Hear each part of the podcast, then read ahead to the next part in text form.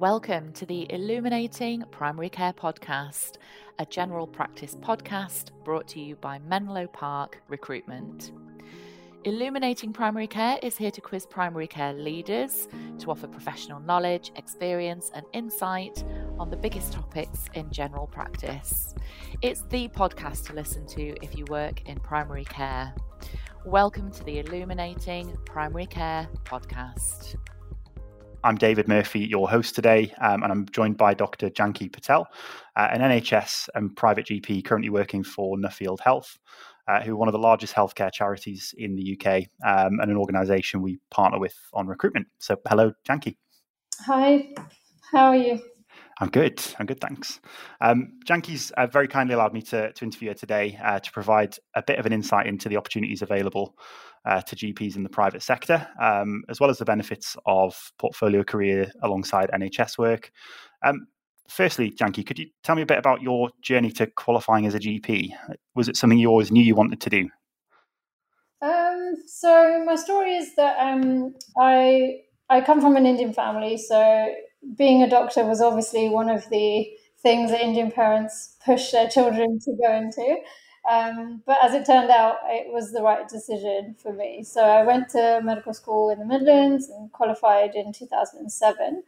Um, did my foundation training for a couple of years, um, um, where we, you know, experienced a different bunch of specialities. And then at the point um, during the second year of foundation training, which is when you normally um, apply for your specialist training, I didn't exactly know what I wanted to do. So a bunch of friends and I went to Australia, and then we did A and E out there for a little bit, and then um, while I was out there, I decided that the GP training looked really good because it um, allowed you to you know experience a few more specialities, obs and gynae, peds, cardiology.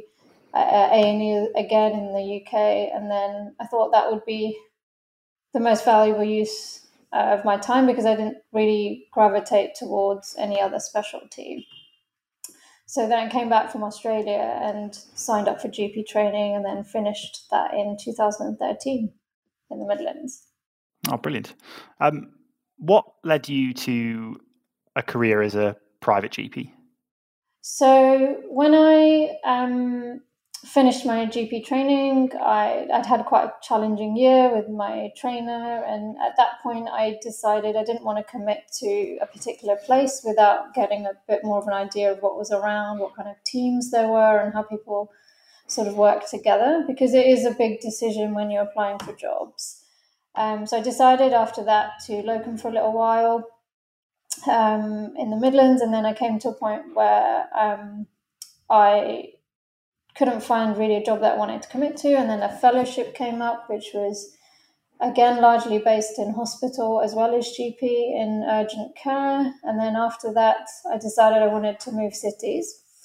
Um, and I signed up to um, some locum agencies and a recruitment agent, and they submitted a couple of um, jobs to me in the private sector. And I thought, oh, I'm going to have a look at this because mm. I didn't know London at all. Um, I was in the process of buying a flat as well, so I wanted some stable income. So I decided to apply for the roles, and um, the interview at Nuffield was really good, and I really liked what I learned about the company and what they stood for, and, and that it was not for profit. And I thought that if I was selling my soul, so to speak. Um, it would be a good way to do it because it, you know, it was it's still a charity, not for profit, and they're really their ethos is to sort of promote health and well being, which you know is a good is a good um, ethos to have, really, which is you know what we're trying to do in our jobs. So. Yeah, definitely. And was it something you thought about during your GP training? So was it kind of within your sphere while you were going through training? Was it something you'd kind of given much thought to or were aware of prior to being spoken to about it by another agency? Possibly, no. I, I, in all honesty, no. Because back then, I think I was a bit more idealistic and it, didn't, it didn't seem like that's what you went into healthcare to do. Hmm. Um, but I think as you you'll learn as a GP, even from matter of one or two years of doing the job in the NHS that you kind of have to do what you need to do to work best. And if if you're trying to do five days a week in the NHS GP, and I know a few people who do do that, and I completely yeah. respect them for doing that, but it's just not something that's within my capability. I need yeah form of respite and a different sort of challenge, a different pace. Yeah. So the dual roles work really well for me. Um, did you have any preconception of what being a private GP would be like, and were there any differences once you were in the job? Yes. So I, I think in my naive self, I thought it was, it would be very corporate and soulless, and you, you know, you're just pretty much there to be um, just someone who agrees to everything a patient hmm. wants mm. and it's not it's not like that at all especially through nuffield which is i guess my only experience of private gp um, you you still are an autonomous practitioner but there are um, specific guidelines and operating procedures within what you're um, what you can and cannot do in this sector so you're not just there to do what someone asks you're still there to assess the situation, assess the problem, and still mm-hmm. advise on what's clinically necessary.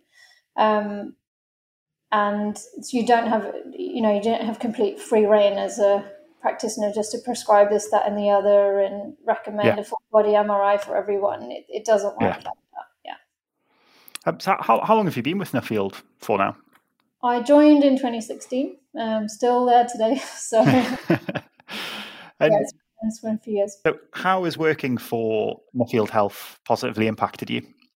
I think it has massively, actually. Um, for one, like you're constantly working with young, newly qualified sports science students, so they're frequently telling you how to, you know, improve your exercise levels and your nutrition and things like that. And actually working here and advising people about their health has made me healthier as well. Um, Nuffield, obviously, one big aspect of their um, the charity is the gym, so all the employees get free gym access to um, to any of the gyms, which is really good because gyms cost a lot of money, and you know um, it's good to have that. Um, you can also get discounted rates for your spouses and things. So um, my husband really appreciated that. Um, the other thing I really noticed is that I, in seeing a lot of these clients, I've met some really inspirational people and mm. people that, you know, people um, who have impressive careers and, um, you know, CEOs of global firms and things like that. People I just would never really ever be able to speak to, and it's it's sort of confidence building and um, confidence building, knowing that you can hold your own talking to them for an hour yeah. um, and being able to advise them on things they may not know or be aware of. So it is it, it is really rewarding. There are other there's a lot of employee benefits from Nuffield as an organization as well. Like you um, you have access to opt into private healthcare if you need, um, which I'd never had before. Um, there's other schemes like cycle to work schemes and um, like reduced cinema tickets, which I love. it's the little things, isn't it? yeah. It's just, it's just, it's just been really positive for me. I've met a lot of people. My colleagues are great. It's a real sort of a good cohesive team um, across London um, and each of the the health centres that we have. So it's yeah, it's really good. I really enjoy it, and I'm I'm glad I worked for them. I'm glad I still work for them and hope to work for them for a good while. How, how has the role changed or how, how has the role developed for you the longer you've been with them? So when I signed up, the, the primary um, role was as a health screening GP. So um, the work was you would see largely corporate clients to do um, various health assessments um, depending mm-hmm. on what their employee benefits entitled them to. And it was largely an exploration of their health and how you can improve it or how you can advise them mm-hmm. to improve it through um, their lifestyles and um, making necessary referrals if they have various things that need further input. But then later on, once you're comfortable in that role, they um, offer if you want to train just to see people for GP appointments um, that have signed up. It's not a big part of their workload day to day, but it is part of the role. Um, and then they have a lot of corporate clients, so finance firms, legal firms, media firms, where they um, have sub roles as an on-site GP for those mm-hmm. employees in those firms, where you can you do you run GP clinics for for that site. Um, then there's training opportunities to train new doctors and things like that. And there's, um, if you want to, um, you can sort of work your way towards more clinical lead type roles. Mm-hmm. Um, would you say there are any benefits to working in both the private and in NHS settings as a as a kind of portfolio? So doing doing both at the same time, because I know that's obviously one of the criteria Nuffield like to to to to to, to kind of offer.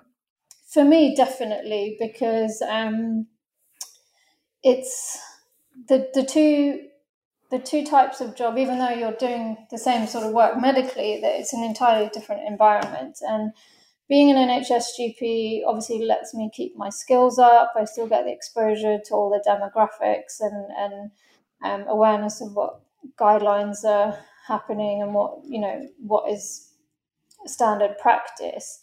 Um, but the private sector helps me utilize those skills in a way where I actually have the time to be a good GP. Mm. Um, there's less, there's fewer obstacles in um, referral pathways and things like that, which sort of makes it easier, and there's more time.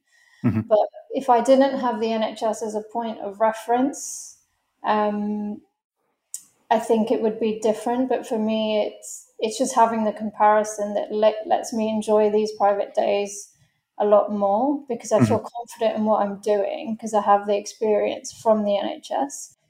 Yeah, yeah, definitely. And I guess from a, a clinical perspective, does does the work differ quite differently from um, the NHS roles that you do compared to your private post with with Nuffield?